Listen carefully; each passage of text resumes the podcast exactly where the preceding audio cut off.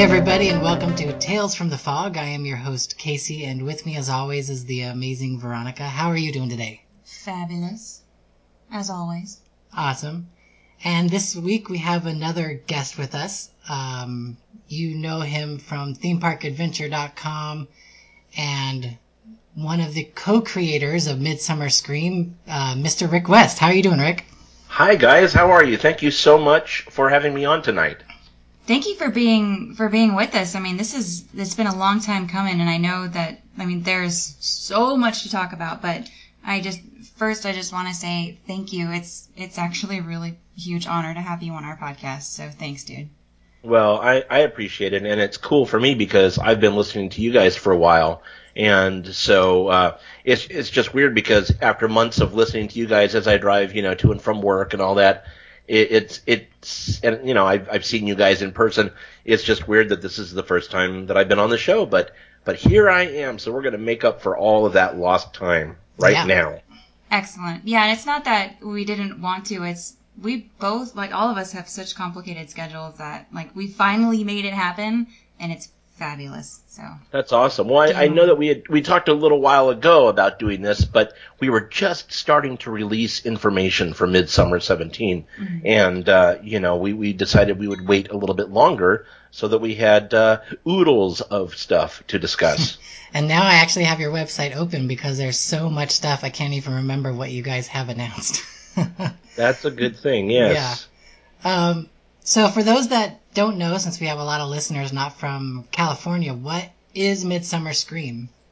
Midsummer Scream is a large scale Halloween and horror convention, and it is held uh, every summer, the last weekend in July, at the Long Beach Convention Center. And uh, it's basically, for for layman's terms, the best way to sum it up in the elevator speech is it is the Comic Con of Halloween, is how it's been described. That sounds about right. yeah, that's a good that's a good description. Yeah. um, so for people that have never been, um, what can they expect to do while they're there? What's what's going? What kind of um, what will guests get out of their experience? um, anxiety, and uh, and uh, they're they're they're going to find if they are Halloween fans and or horror fans, and that usually goes hand in hand. Yeah. Um, they're going to find that this is the show that they have always dreamed about going to. Um, we have a massive show floor that's over 90,000 square feet. We have uh, close to 250 vendors, I believe, this year. And that uh, is everything from people that make jewelry to clothing to artwork and everything else you can imagine. Professional, you know, masks. It's it's like the shopper's paradise for the macabre. Um, then we also have world class presentations. We have we have two you know main stage presentation areas. One is the Terrace Theater this year. That that holds our big big presentations, um, and we'll get into that in a little bit. But that is uh, part of the Long Beach Convention Center. It seats up to about three thousand, actually a little bit more than three thousand fans, Wow. if necessary. Um, and also we have then a second stage, which um, holds littler present littler presentations, but um, but certainly not lesser presentations. Um, and that's going to hold, I believe, about 750 people this Which year. is still a huge space. Yeah, it is. The, so last year our main stage was a thousand, and our second stage was about 300. So knowing that the size of the crowd this year is going to be substantially more than it was last year, um, we really decided that that was the area we wanted to focus a lot of attention on as far as growth Yeah. for for 17, and so that's what we did. Um, and uh, we'll talk about the panels and presentations in a minute. Um, we also have uh, Hall of Shadows, which you guys are intimately familiar with. Yes, Um, Yes. The Hall of Shadows, excuse me, is a roughly it's it's like a football field sized area uh, of the show floor. It's, it's more than a third of our show floor um, that we basically turn into a perpetually dark theme park entertainment area, which is we have m- over a dozen mini haunts uh, for people to sample from from haunted attractions across the Southland. And we also have live entertainment in the form of the Decayed Brigade. and uh, you guys are, uh, well, we can talk about that also because I want to hear stuff that you guys have been working on too. Sure. Um, so just in a nutshell, that's it. And then everything in between. Live entertainment, uh, we've got vampire burlesque, we've got special guests like Sid Haig and Cassandra Peterson and Leanna Vamp, and we have uh, black cat adoptions again this year, which was like out of control popular last year. Rather than have them out in the concourse this year in, in cages, we actually have an entire black cat lounge. Uh, so that's going to be fun. Um, we have a screaming room that is hosted by HorrorBuzz uh, com. And so there's something for everyone. And yes, we even have a kids area on the show floor where they can have uh, arts and crafts. We're going to have little uh, friendly monster meet and greets and all sorts of cool things for the little ones. One of the things that I noticed on the website, I don't know if I saw you guys put it out on your on your Facebook on for Midsummer, but I saw that Slash the musical is coming to Midsummer Scream, which I guess w- it was a really big hit at the Fringe Festival this year, right? It was. It was huge.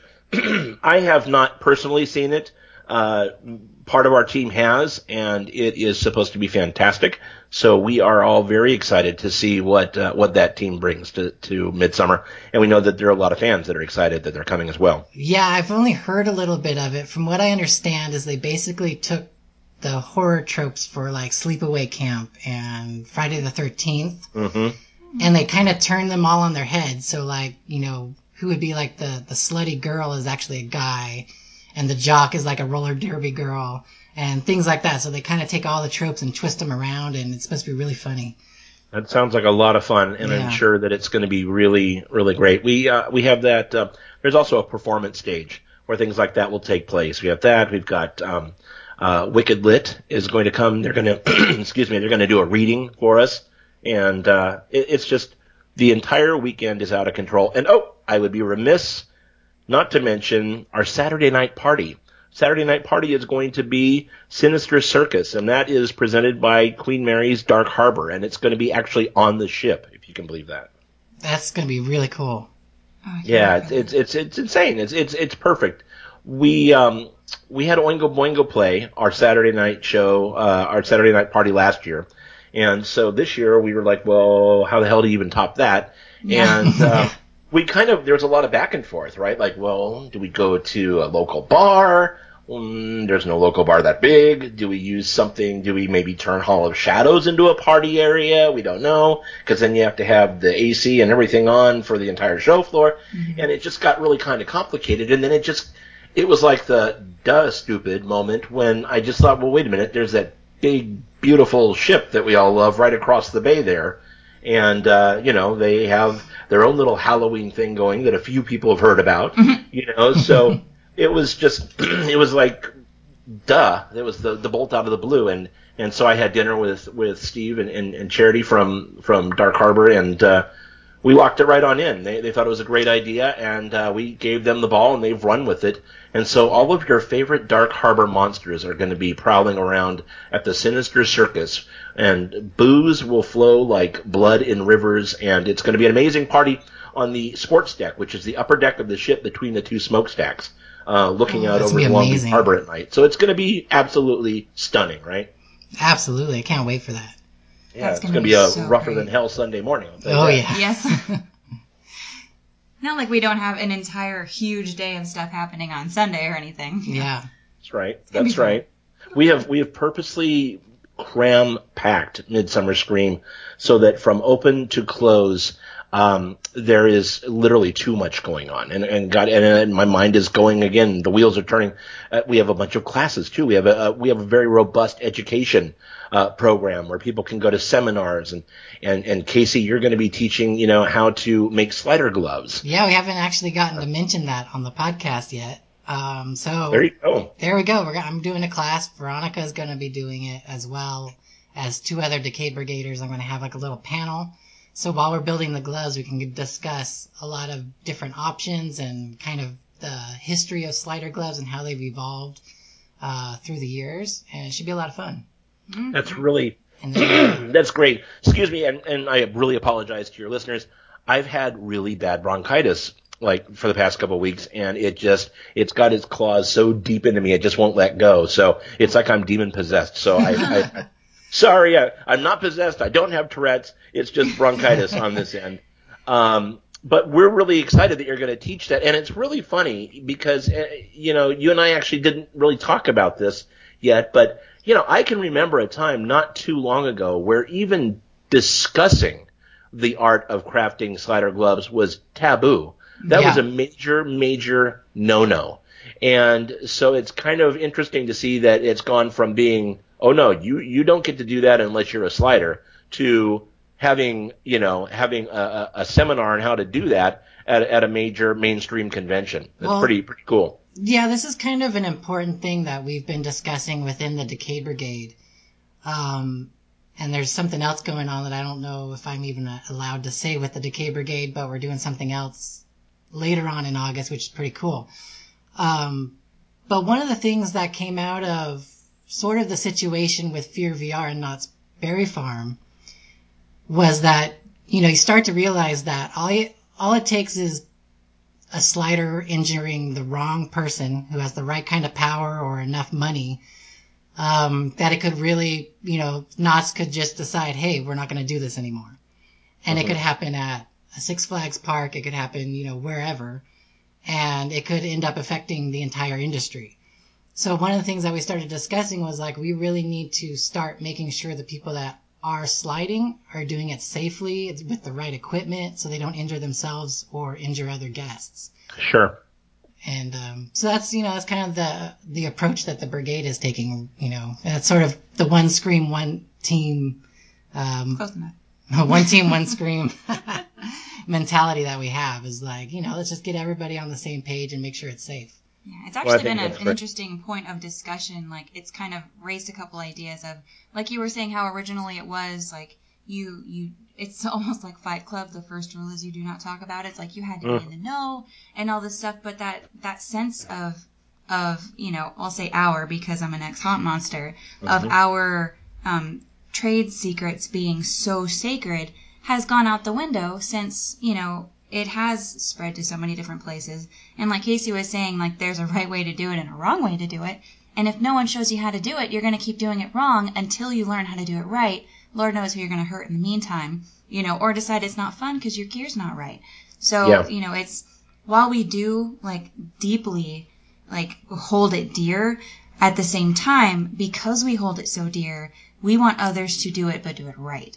So, you know, the yes, it started at Knott's, and yes, it is, you know, something that, you know, some other parks don't do it because they don't think it's safe or whatever, but Knott's still does, and it's part of their identity. And this isn't to lessen that identity, it's to keep the lead, like, keep that legend going.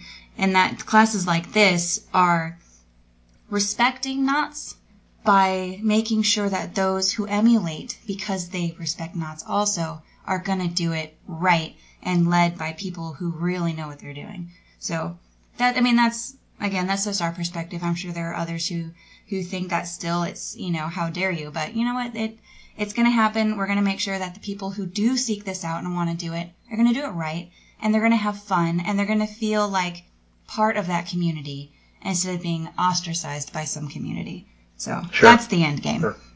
Yeah, no, I, I think it's great, and I think that there's there's going to be a lot of interest in that, and I think that's really cool that you guys are doing that.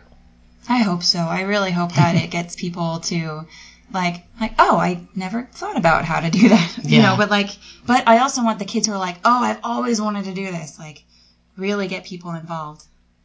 Sure, of course. Oh yeah. Yeah. So, um, let's see. We got so many presentations. I'm trying to look and see which is. So we have uh, Queen Mary, Knott's Berry Farm. Yep, all the all the major theme Six parks. They're, yep, they're going to do their they're going to do their thing. So uh, fans can expect a weekend of, of big announcements and, and huge surprises and probably lots of monsters roaming around the Terrace Theater. Yeah. But there's two that uh, I'm personally really interested in because they're two things that one that I grew up with and one that I really love. hmm Um, the Are You Afraid of the Dark panel. How did that come about? That is something that uh, really Johanna Atalano, who is the another producer on Midsummer, she, um, I'm telling you, she for years has wanted to do this presentation. Uh, prior to Midsummer Scream, the two of us were also uh, co-producers of Scare and we we worked on Scare We created Scare uh, with with two others, and uh, we worked on that show for the first three years of its life. And almost since the beginning, Johanna's wanted to do the Are You Afraid of the Dark thing. And it just never really panned out.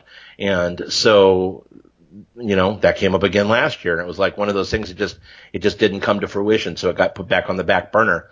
And you know what? This year, all the stars aligned and, uh, it happened. And like once one person got locked in, and another person said, "Oh yeah, I'll do it," and then it, all the pieces fell into place. And um, I'd be hard pressed to say that I could remember when Johanna was happier about something. She was so freaking stoked and so excited. And uh, when we made the announcement, it was just really satisfying to me as the creative director for Midsummer is getting to see something that she's wanted so badly be so um, well received by the by the fans, and so it, everybody just like lost their minds when when we announced this. Yeah, and seeing that it was just a grand slam, I I couldn't be more excited for her and, and more happy. I think it's going to be great, and I think it's a win win for the fans too. Yeah, definitely. Oh, yeah. I mean, this has got to be something where. I mean, so this was in the 90s. I mean, how many of us who are active members of the haunt community grew up watching this show and that was like what planted the seed for liking that spooky, odd storytelling, you know, yeah. type of yeah. thing. Like this, for some people, this could have been the thing that was like, I want to be a horror film director, or you know, just like got that train of thought, thinking maybe they wanted to be a writer, or you know, who knows? I mean, for somebody, this is like the end all be all. Like with Johanna, you know, it's just like this is going to be the coolest thing in the world. And I know for me, like I'm I'm giddy as a schoolgirl about it. Yeah. Because I do remember just being scared just watching these, which is stupid. I was like 12. I shouldn't have been scared, but I was. you know? So like getting to, I mean, getting to see it from their perspective and hear the stories and like relive it. Oh, I'm so excited. Yeah, it's going to be good. That, that's going to be a real, that's going to be a fun one. Mm-hmm. Um, and then the other panel that I'm really excited about uh, is the Beyond the Fifth Dimension, creating the Twilight Zone Tower of Terror. Ah, that little thing, huh? Yeah. So I know this one has also been in the making for a while, right? Well, it, uh, it it's one of those things where um, all along since we've been doing shows, Johanna and I both worked in we both work in the themed entertainment industry, and of course TPA has 20 plus years ties to the fan community and the theme park industry, and so there by default there's a lot of interest from our side as well as the fans that we bring in um, to theme park stuff. And so for years and years we did, you know, haunted mansion presentations of certain types. And it got to the point where I just, I, you know, I told the team we, we have beaten the mansion to death.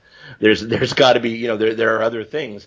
and so we did last year at Midsummer, we did the creating, um, frightening attractions for theme park audiences. And we had a lot of, we had some really you know, high profile theme park legends uh, on the presentation, talking about everything from, you know, Indiana Jones to Alien Encounter and Ghostbusters and things like that. And it, people loved it. I mean, people went ape shit for it. And so it, we just kind of were thinking, well, there's always that one big spot. Of course, we have the, the regular theme park presentations by each of the different companies, but I like to get up there and, and host something that kind of is a crossover for the entire fan base uh, to get into. And so the question kind of, the answer kind of presented itself uh, to the question when we learned that Disney was going to change Tower of Terror here to the Guardians attraction. Mm-hmm. And that became a very, very hot button very quickly uh, with fans here in Southern California. And um, it just kind of fell into place. I mean, we have a long relationship with Mark Silverman, who is the voice of Rod Serling for the attraction, and uh, you know, I, I I hit him up. I said, "Hey, would you maybe be interested in doing this this you know a, a, tower presentation?" And he was like, "Oh yeah, you know that of course that would be great." Mark's always been great. He's all in, and because uh, who doesn't want to hear him do the narration live on stage? Right. Yes, exactly. Um, I, I fanboy every time, every time he does it. In fact, he's he's actually promised me that that he's going to record my personal voicemail like that for my for my phone. Oh. And so I'm just like such a big geeky fanboy whenever he does that. It's just ridiculous. Um, but the thing that was great about that, it was also kind of like the "Are You Afraid of the Dark" thing. It kind of snowballed. Mark said, "Well, you know, I'm I'm in touch. I, I'm still friends with Corey Soulson, and he was the uh, he was the art director, you know, of of of Florida's of the original one, and then was the show producer for for all the other ones, you know, that came. And mm-hmm. and so I talked and met with Corey, and he was all in. And then they said, you know, well, we can bring in Michael Sprout too. We talked to Michael. He's the show writer of the thing. So for me personally, that's what I do professionally. I'm a show writer. So to be able to have the guy that actually wrote, you know, One Dark and Stormy Night, that is just, to me, that is going to be so freaking awesome to have the show writer because show writers are very overlooked. Yeah. so to have him up there and be able to talk about, you know, the genesis of this script and the entire story of having it happen on Halloween night, um, so damn exciting, right? And then we're also going to have Eric Jacobson, who um, we haven't announced yet, uh, but we're going to very soon here. Um, he was an executive with Walt Disney Imagineering who actually pushed Tower through. It was his project. wow. And so he's also joining the presentation. So everything has just fallen into place, and uh, you know it couldn't come at a better time. It's it's a it's a subject that that fans here are passionate about, and in my opinion, what a what a perfect, cool way for all the SoCal Tower fans to come together as a community and and really kind of give this attraction the send off that it deserves, right? Absolutely. Together and with with some of the the people that absolutely were the genesis of of this beautiful attraction, which I think is one of the best attractions in the world. Oh, it's gonna be so cool. Yeah. It's gonna be great. Yeah. I just remember the first time I rode the one in Florida, it blew my mind. Oh yeah. Oh yeah, man. Of course. It still blows my mind. We go to Florida at least once a year and, and we try to ride Tower whenever we're out there if we're at Disney. And, uh, boy, I tell you, the minute that that elevator car lurches out of the shaft into the fifth dimension, that is just like the entire holy shit moment, you know? and uh, we didn't get that here, and we'll talk about that during the presentation. We didn't get that here or in subsequent uh, versions of Tower. Um, but God, that just to me that makes the Florida version just that much more special. And Yeah. now that it's now that it's like almost the only one, and I'm, I'm hearing that they're going to do the Guardians thing in Paris to their tower. So really, it could be very soon. You know, Florida is going to be the only place you can go on the Twilight Zone Tower of Terror. Um, you know, there's just so much to talk about, and it, what Yeah. a great attraction though. It's such a bitchin' attraction. Do you know if they're going to talk about the concept they had for possibly doing the bar? Um, we can maybe talk about that. Now, the guys that are on this presentation, they are they are retired. They are no longer Oh, with okay. Disney. So, so we as fans may be more in the loop than they, you know, than they are. So I, I, I don't know. Um, you know, you know, me personally, I'm all about that. To have a bar in Tower, are you Yeah. kidding me? Yep. Now the last the last I heard, just word on the street, is that had been squashed because they they decided very quickly that there would not be enough room for the operations yeah. side of Yeah. that thing. So, um, well, you still can sit at Brown Derby down the street and look at it down Sunset Boulevard, true. but it's not the same, right? Yeah.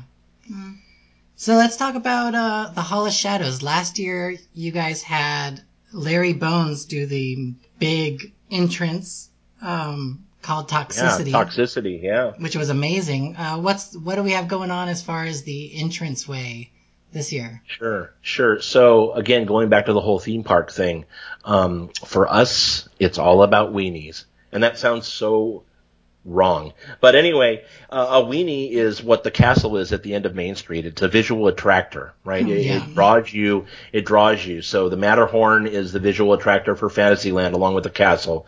You know, the rocket jets used to be the visual attractor for Tomorrowland, and on and on. So the weenie for Hall of Shadows this year is being done by Cal Haunts. They're a group of very talented haunters here in Los Angeles. They do a lot of home haunts, and they are just the stuff they do is is just theme park quality. And they are doing a large Sleepy Hollow uh, Gothic cemetery. that guests are going to approach. There's a huge sign that says cemetery and Hall of Shadows, and and you're going to go right on in, and you're going to go past. Uh, uh, graves and giant, you know, tombstones and trees, and there's going to be special effects and, and, and all sorts of special lighting, and uh, there's going to be a raven. There's going to be a raven perched probably on a tombstone, I think it's going to be. And uh, the raven says little things throughout the day, and uh, yours truly did the voice of the raven. Oh, awesome! That's great. For all shows. So there's a little there's a little pro tip, a little little insider tip there if you want to stand and listen and hear the funny little things that the raven says, uh, and it may or may not say beware the decayed brigade.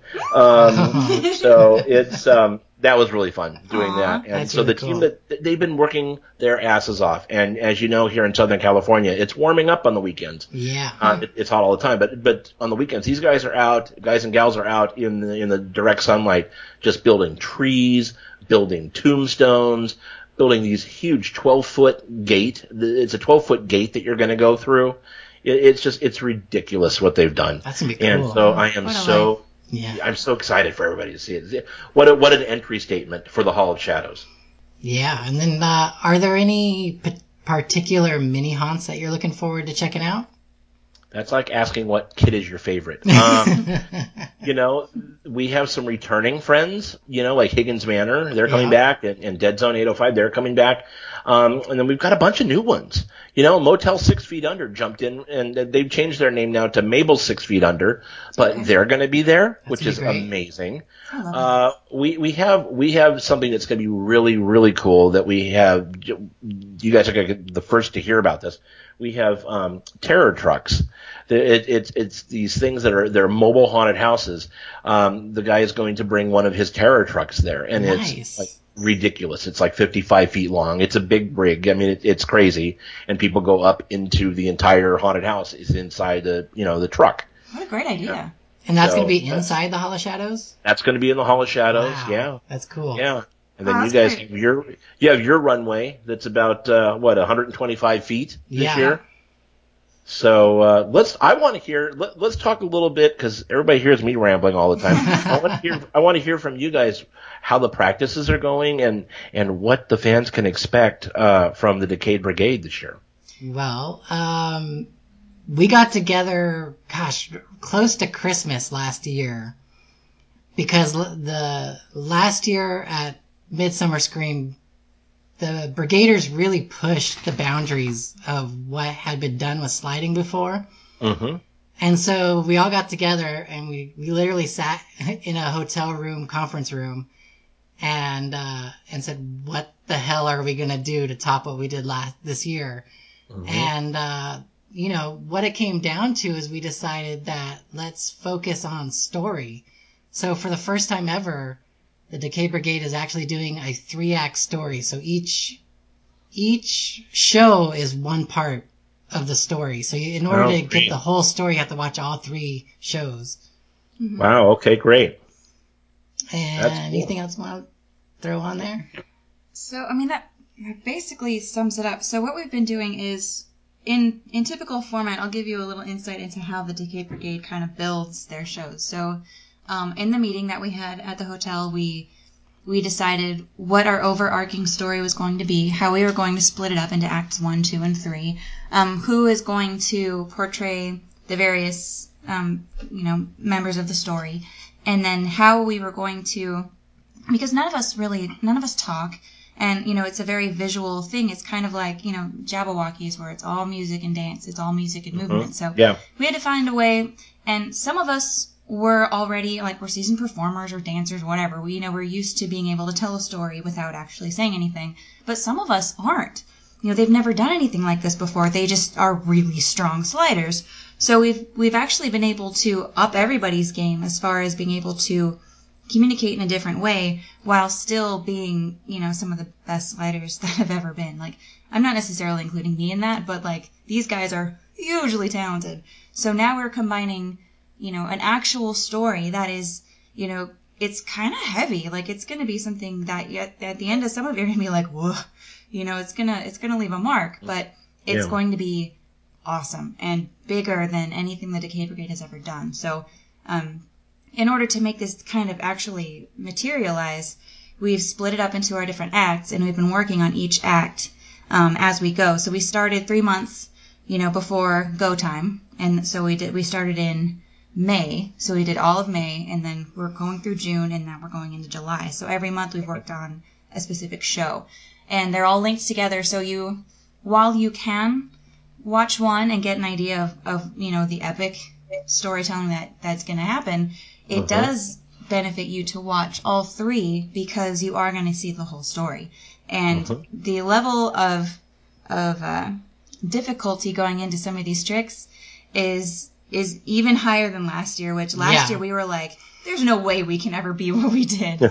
We- right. I don't know how it happened or like how much alcohol it took sitting around like just yelling out stupid ideas like, "Oh my gosh, you know it'd be really stupid. Let's do this." And then you try it That and then it sounds like works. a midsummer meeting. Yeah.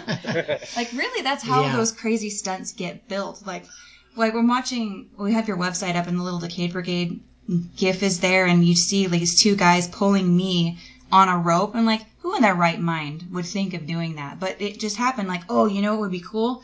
Let's try water skiing. Let's try water skiing with sliding. There. and then it ended up being like this really Yeah. epic stunt.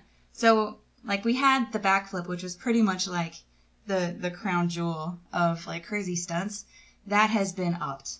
You know, the level of of physical ability from everyone has increased. So our our capability of building stronger stronger tricks has happened. We've got new we have um, a super awesome new prop that you will see at the show. That's something you're going to be like, what the hell are they going to do with this? Yeah. And then you'll see, you know, what we do have in mind. We've got, you know, the music that Casey has mixed. Like he's he's built all of our shows.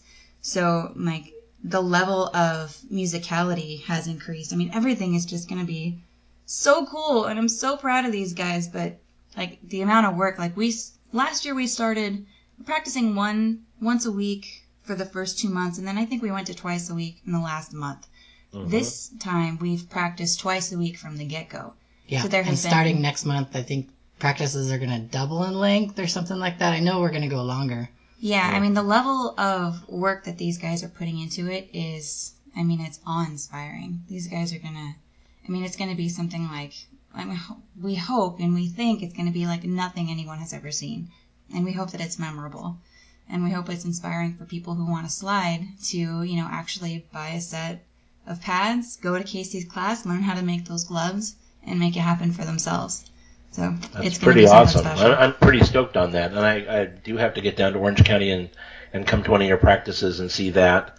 Um, I think it's really cool that, that we're re- recording this tonight when we are uh, literally we are at the one month out mark. Yep. Yeah. Exactly a month. At this time, this time a month from now, we will be uh, over at the Queen Mary, starting to party the night away. So uh, it's pretty crazy to think that we're just four weeks away. But uh, you know what? You guys have got a grip on what you're doing. I think we've got a grip on our end to what we're doing, and uh, it's oh man, it's going to be a hell of a show. Yeah. I mean, there's a lot of moving parts that go into a show of like I'm not talking about the Cade Brigade. I'm talking about Midsummer, which is like Yeah. all the Yeah. different things that have to go right and all the things that have to be accounted for. You know, like everyone involved has to be in it 110%. And from Oh, yeah. what the results were last year, you can tell that everybody was in it. There was no half-assing. It was just, it was as awesome as it was because of the people involved, because of the level of give a shit. You can tell that it was, you know, it was memorable.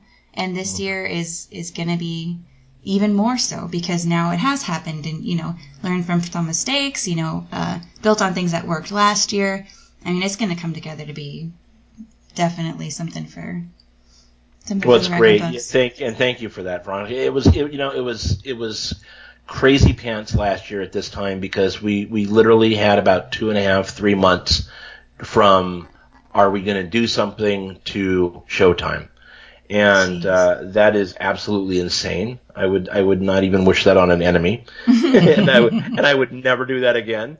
Uh, it was insane, and it just, you know, it was because, by all intents and purposes, it was our our fourth year doing a show together.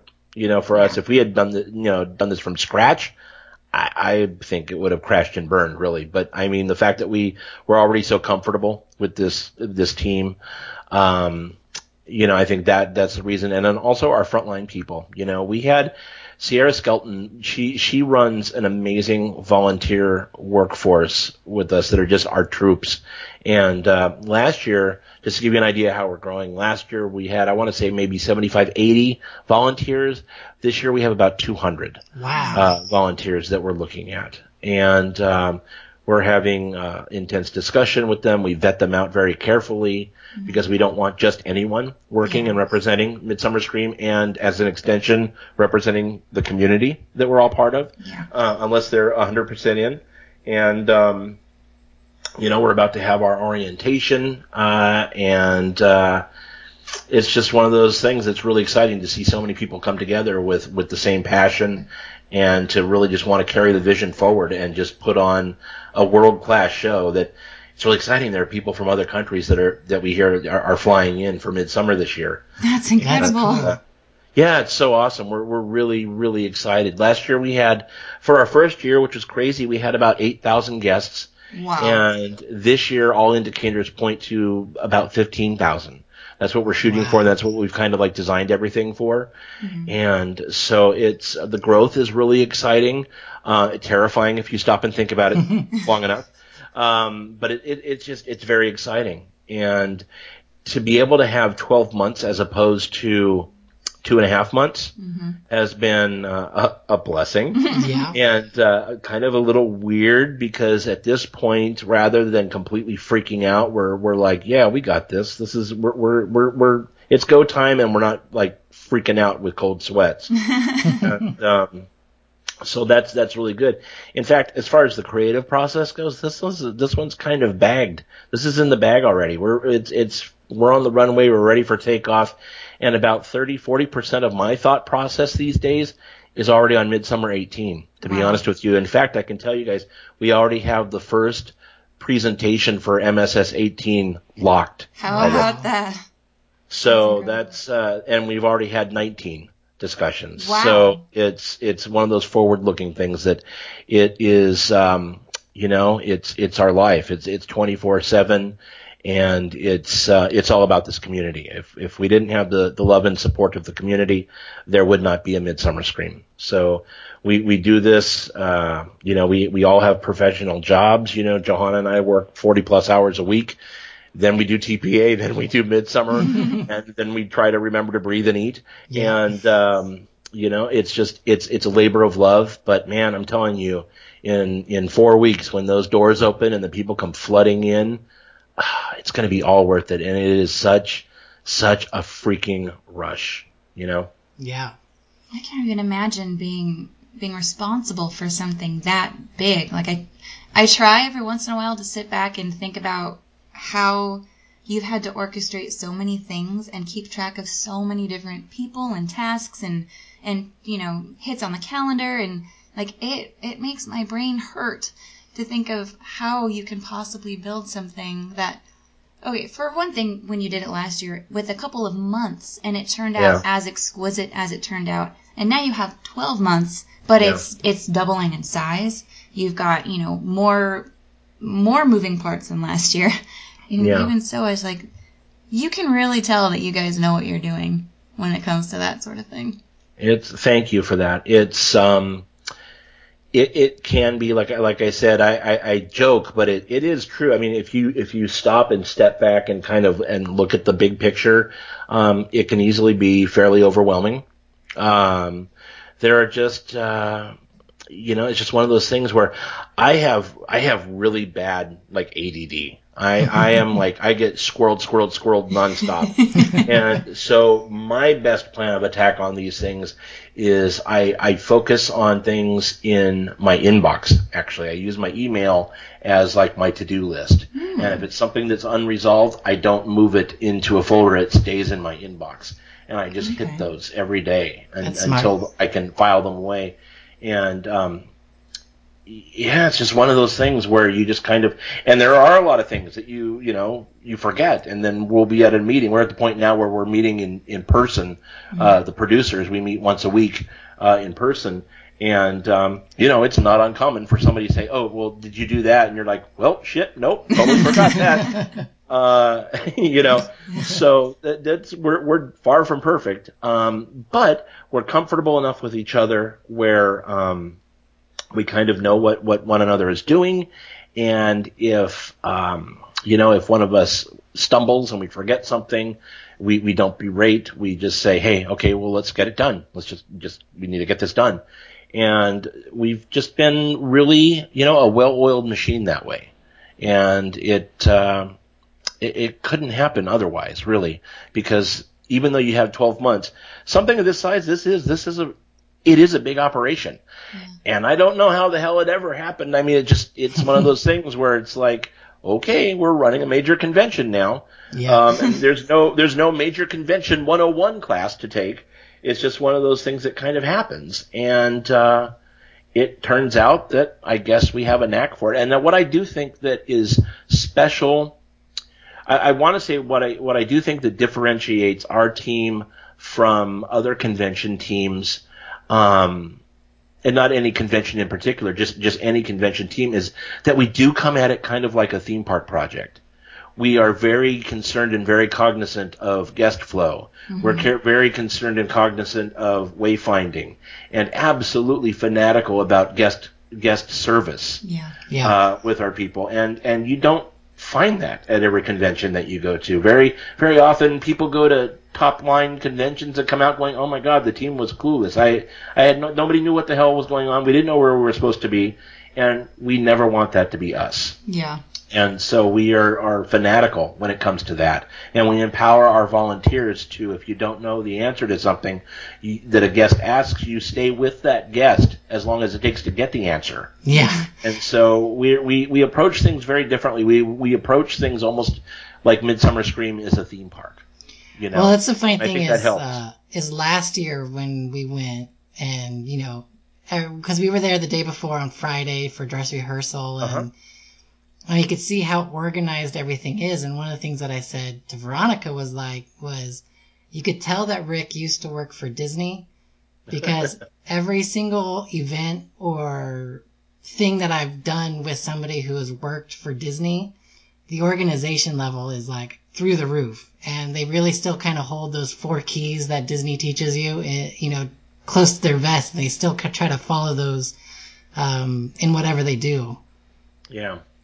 You know, it it's just um, that has a lot to do with it. Um, you know, and and my internal compass when it comes to things like this, because I've also I've I've been several times in my, life I've been like a up in San Francisco for years. I was the visitors uh, the the visitor services manager for for the Aquarium of the Bay on Pier 39, and I, I've been in a lot of positions where I I have direct contact with people, and, you know, going into midsummer, I just, I want all of our guests to be treated the way that I would want to be treated mm-hmm. as, as yeah. a guest. And that's a pretty, pretty basic and pretty good internal compass, right, to follow. Yeah.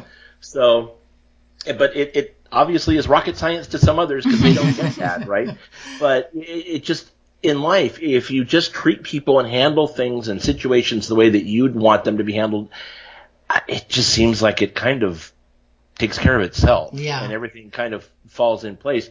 But I guess that if you hadn't gone through, like, you know, I, there were my days as a cast member at Disneyland and certainly having the, um, you know, one of my mentors in life was a gentleman by the name of Van France. And Van was the guy that came up with the Disney University for Walt Disney in 1955 and the cast wow. member orientation process. In fact, Van was the gentleman that coined the phrase cast members and good show, bad show, on uh-huh. stage.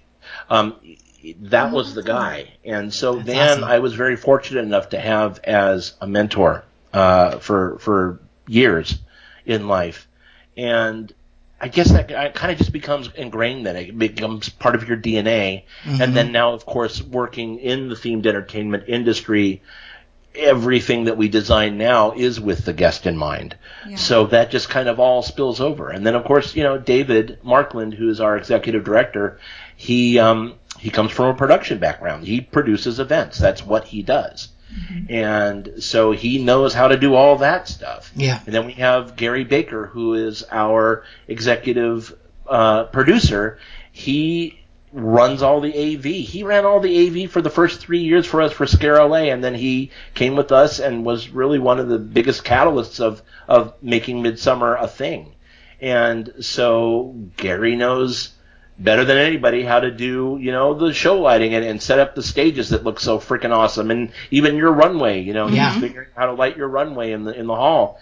And um, you know, Johanna, she she is she is theme park through and through. She grew up with love, you know, loving theme parks. She works now for BRC Imagination Arts, and they don't necessarily do theme parks, but they do visitor service, you know, visitor um, experiences for for corporate branding centers and. Mm. BRC is a, a you know a leader in, in the industry, and so she knows exactly what she's doing. And then Claire Dunlap, she is she's our supervising producer, and she she comes from customer service, management, uh, acting background. So we have this this really robust background amongst all of us, and it kind of all filters into when we get laser focused on something. I think we really have a strong uh, you know, a strong roster. I'm, I'm thinking of like if you created a D and D figure, you know, that would be our attributes would be through the freaking roof. It would be Yeah. awesome, Yeah.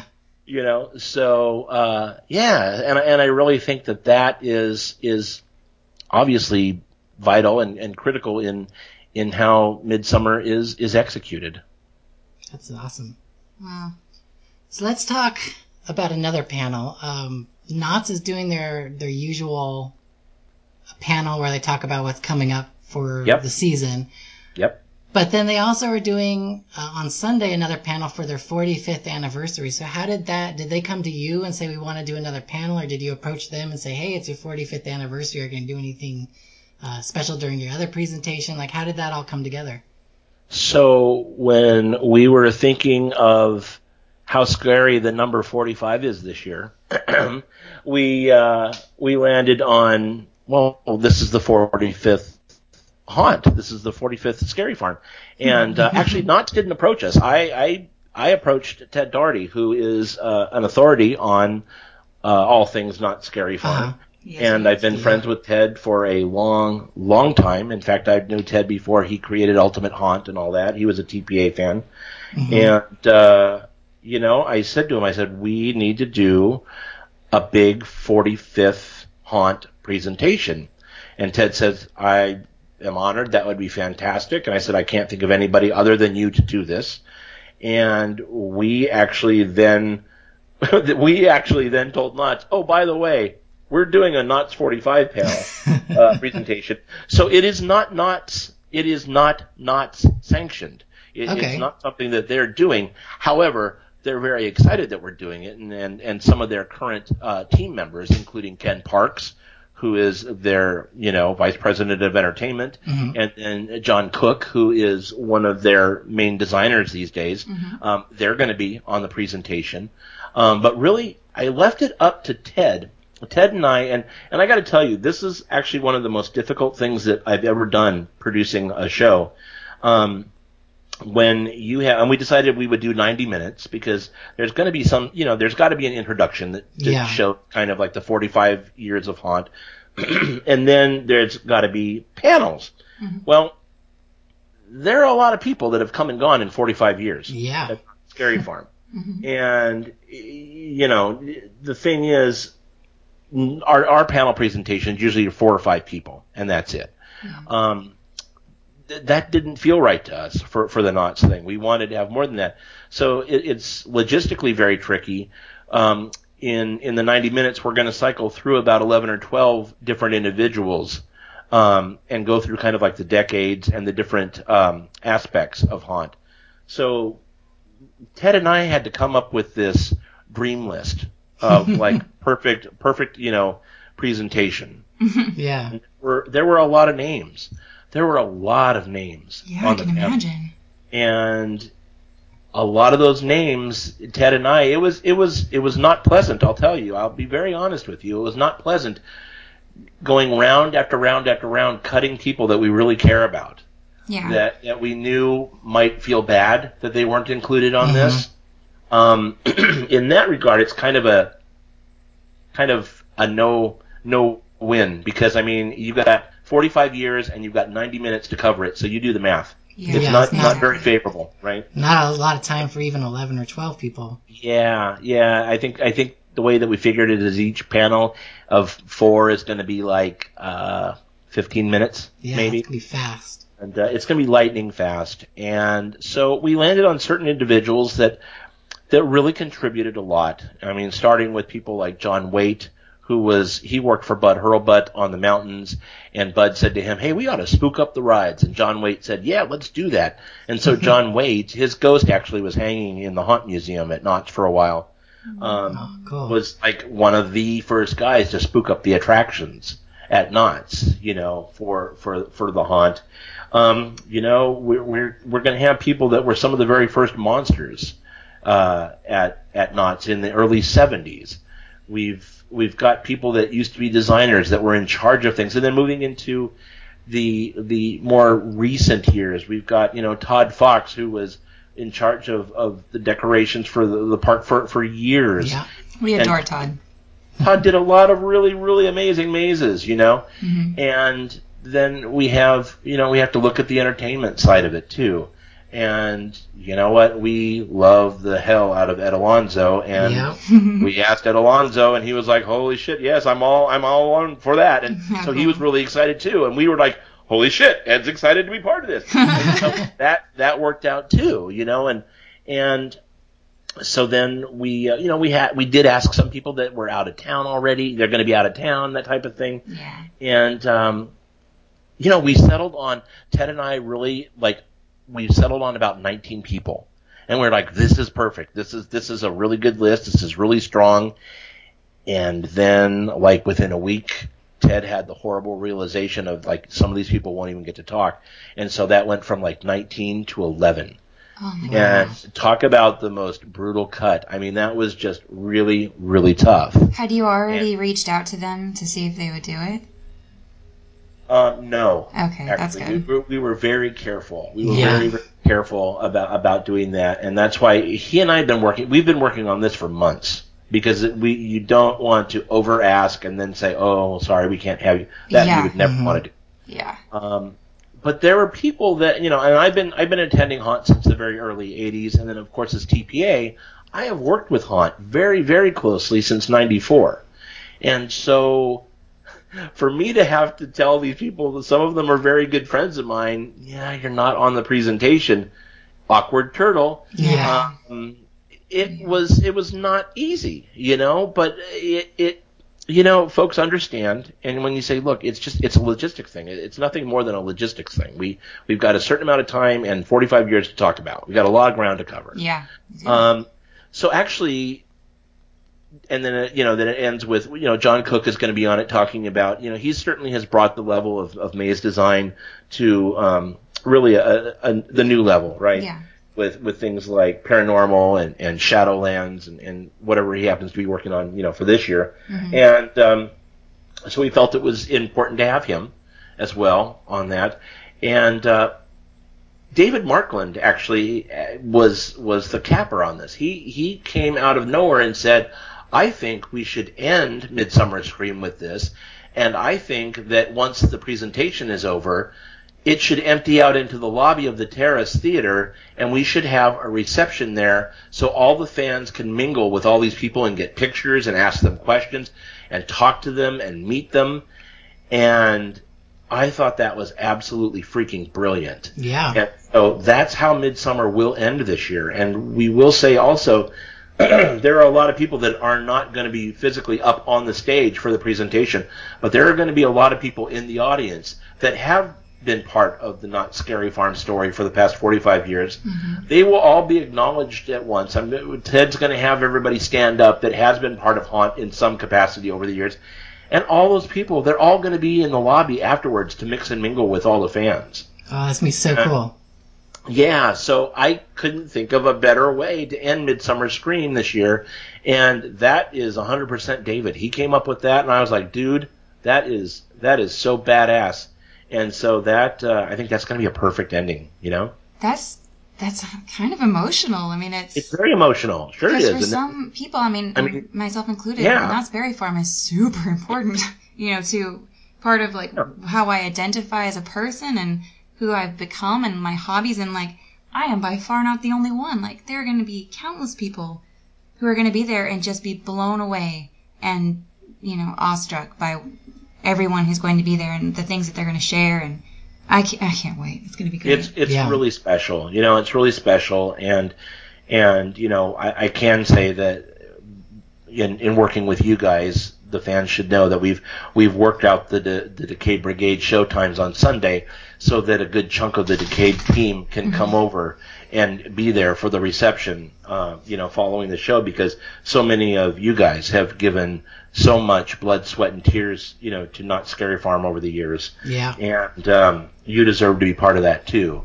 And you bet it's emotional, right? This is the granddaddy of all theme park haunts. This this really started an industry 45 years ago, which is that's freaking crazy, and that's longer than than a lot of our attendees have even been alive. Mm, yeah. True. And so there's that's longer than some of the Decayed Brigade has been alive. Most Most of them, of you guys- Most of the decade. Okay, you can stop right there. I think all of maybe two. Maybe Spaz and Right? We won't say So- who else so they don't get Veronica, offended. Spaz you're doesn't care. absolutely you're absolutely right, Veronica. It it is a very emotional end to Midsummer Scream, and it is an absolute perfect way to begin Knott's haunt. You know their 45th haunt season.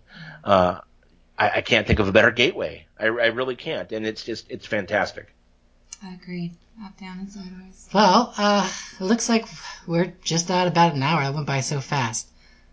It seems like the perfect way to end the convention and the perfect way to end the podcast. Yeah. Um, so, Rick, as we're winding up, how about you tell everybody how they can buy tickets, where they can get more information, where they can follow you guys, all that good stuff. You bet. So if you go to midsummerscream.org, that's where Midsummer lives online. And then, of course, all the social media platforms. We're on Facebook. We have a fan page there. Um, we also have an event page for 17, so make sure that you RSVP that you're going so you can tell the whole world and all your friends that you're going to Midsummer this year. Um, we have an Instagram, which is Midsummer Scream. We've got uh, Twitter. Um, we have a Periscope that we will do things on, uh, you know, once we start installation and all that. Um, and then, of course, there's uh, Creepy LA. Uh, that's David's uh, website. And then, of course, Theme Park Adventure. That's uh, where we live online, and of course we have all the social media outlets. Just play with your Google, and, and you'll find all this stuff. Yeah. and uh, we uh, we're going to be there. We're going to be broadcasting. We're going to be tweeting. Installation begins. We have two days of installation. So uh, once we start installing there in Long Beach, we'll be periscoping and tweeting pictures and. And one of my favorite moments, one of my favorite, favorite, favorite things of all time is when we periscope the massive, massive curtain that creates the Hall Yes. of Shadows. Yes. When we when we periscope that thing going up, talk about another emotional moment. Yes. Seeing that thing go up again this year is going to be like, oh my god, we're all going to be crying. kinda It's like- all Like it's exciting. happening. It's like the flag Yeah. being raised. It's like here comes the, it's starting. yeah. And if and if your if your if your listeners have not ever seen that, uh, you're not going to want to miss it. It's it's when we say that we're raising a curtain. Let, let let's let's say this curtain is almost as long as a football field. It's 325 feet long, and it's about 20 feet tall. Yeah. This thing, and it all goes up on once. And I joke, I say it was a really, really simple idea to come with, and very, very expensive to execute. Yeah. so it was, uh, it, it's a thing. So it is absolutely a sight to behold when you see the giant curtain that makes up Hall of Shadows go up. That's exciting. It is really cool. I remember watching it last year and being like, "What? How?" It, it's pretty stupid. I mean, it's it's pretty damn big. When you when you're talking about raising something the size of a football field, that's ridiculous. Yeah. It's it's almost difficult to understand. Even when I was watching, it, I was like, "I um, how? Like that thing Yeah. is is. I mean, how heavy is that thing? And like, how many things have to be moving just right to anyway." Yeah, Yeah, that pretty was pretty special. it's crazy and then of course we're going to be there to see you guys practicing and and it it's really exciting and uh, that's when I get to see you guys the most because you know the thing that the the blessing and the curse is you know when you're a proud papa with this type of thing when it's go time and show time I don't get to really see anything. Yeah. Yeah. It's just it, it is such a blur that honest to God, I catch up on everything listening to different podcasts that you know record the entire you know presentation or Mm-hmm. watching YouTube videos of, of your performances or I, I honestly it is over so fast and I miss so much of it. Um, you know, it just it it kind of sucks as a fan not being able just to sit back and enjoy everything. Um, but I wouldn't trade it for the world because being able to sit up on like the main stage and look out at all the people in the audience is also really freaking awesome and terrifying. Yeah. Um, but uh, yeah, so it's a really interesting dynamic, and so I mean, I'll. I- It's going to be interesting to hear your perspective after the show's over. You know, hearing what you guys think, what your experience was this year. Um, that's kind of how I, literally, for months after Midsummer, I play catch up by by listening to all the different podcasts. That's a great idea. That's a good idea. What an interesting avenue that we have now to be That's- able to share those experiences. To be honest, Yeah. it's kind of what I did last year too, because being, you know, the stage manager for the Decayed Brigade, it's like I have, I can only catch certain panels when they don't conflict with the show times, Ugh. and so it's like I have to kind of squeeze in what I can see and then run all the way to the show floor to get the next show ready. Yeah, that's how we did. But we Um, had we had less because we would be recovering in between the shows. We couldn't even leave, like except for Spaz because he's Spaz. He didn't need to rest, but the rest of us, normal people, had to recover between shows, and we didn't get to see much of anything. So that's how we had to absorb the show too. Was kind of in retrospect through the filters of everyone who attended. And through stories of you know people who ran up to us and like, oh, I saw this and this. I'm like, I didn't know that was there. Uh huh. you know i mean this year obviously we're a little bit more involved with like the current events thanks to the podcast and you know being friends with you but last year it was all such a blur i'm like i didn't even realize how big it was until a month after the event was over Yeah. to really understand what happened but Yeah. Yeah. it's gonna be so special i can't Well, wait it's it's very exciting, and I just want to say I am just I am so grateful to you guys for being part of it, and uh, the the the hours of of preparation and what you're putting your bodies through, and what you're putting you know your your your lives on hold while you do this, eh, just to bring people that have no clue how much effort has gone into this that are watching your shows just to bring them you know 15 minutes of, of excitement and happiness or whatever at a time. We thank you guys so so much. I mean the gratitude is unending for what you do. And it is from us as well. And for Yeah. what the Decayed Brigade puts in i mean it's it's just a fraction of the amount of hours and blood sweat and tears that's put into an event like this from everybody involved so it's an honor to be a part of something like that. It's an honor to work towards something so great and so influential. But you know it's just great to see something like that happen. The fact that it happens for this industry is you know it kind of warms your heart that a group of people are willing to put forth so much effort for, you know, what somebody on the outside might just call, you know, oh, they just like scary movies and leave it at that. But they don't realize how deep it goes and how important this is to some people. Yeah. Well, at the end of the day, and I'm sure you guys will agree with me, this community, we are one big family, and so we are very fortunate to be able to have this family reunion once a year, and uh, we're just getting started. Cheers to that. Yeah. Oh, and then let's um let's plug. You have a TPA meetup, a kickoff, right, coming up. We do. We have a mixer. We have a mixer coming up on uh, July. Oh my God, my mind just blanked the minute you said that. Oh It's like in two weeks, right? Yeah. I don't know. It's July. Ninth. Johanna just said ninth at me. no! Sure. Hi, Joanna. yeah, Sunday, Thank you, Sunday, July 9th. July 9th at. Come here, Johanna. Come here. You're on the podcast. Oh Hi, yes, you started. Hi, Johanna. Johanna, how are you doing? Johanna's never on podcast with me, so Johanna, talk about talk about our mixer. What? Yeah, talk about the mixer. Yeah, come on, get on here. Hi, everybody. So on July 9th, Sunday, we're going to be hosting our theme park adventure pre-midsummer scream mixer at the Chicken Dinner Restaurant, Knott's Berry Farm, and it's going to be awesome, and it's free for everybody. It starts at uh, six, Six? o'clock. Yep. starts at six o'clock. Uh, everybody and anybody that's a part of the Midsummer Scream team and who loves haunted houses and loves Halloween, it's a perfect chance to uh, just hang out and celebrate what we all love. And uh, a couple weeks before Midsummer. There you go. Awesome. We Thanks, have- Johanna. Thanks, Johanna. There you go. All right, bye. All right, bye. She's out of here. cool. She's running out of the room with Jawa in arms. There she goes. Aw.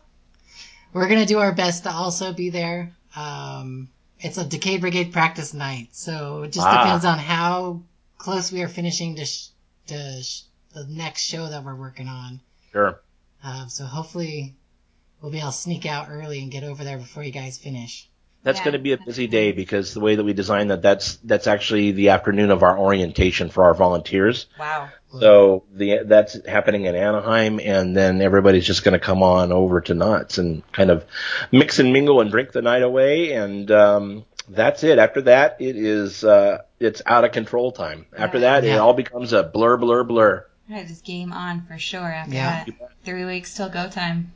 Yep. That's That's, it.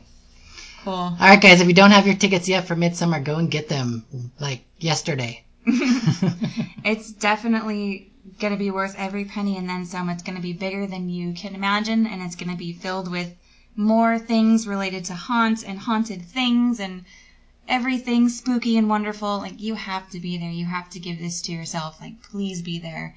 You're not going to regret it. Absolutely. And uh, make sure you rate us on iTunes because it's going to help a lot of people find our podcast. Um, and you can follow us on Tales from the Fog on Instagram and Facebook. Again, Rick is uh, Theme Park Adventure, MidsummerScream.org, and all the various social medias that go with that. Um, Rick, thank you so much for coming on the podcast. I know you're very, very busy. Um, so taking out an hour of your time, I know, is precious. guys you know what it's been a, it's been an absolute pleasure tonight and my only regret is that i you guys are are in corona and i'm in uh burbank area and just getting there would be like an impossible journey at, at, Yes. at drive time i really wanted to be there with you guys in person so this is a a distant second but it is what it is thank god for technology Yep. and um, I'm really glad that we, we had the opportunity to do this tonight, and I would do it again in a heartbeat with you guys whenever you guys want to have me on. You're the best. Thank You're you the best. so Thank much, you so dude. much, Rick. Thank you guys. All right, guys, and until next time, we'll see you in the fog. Bye, guys.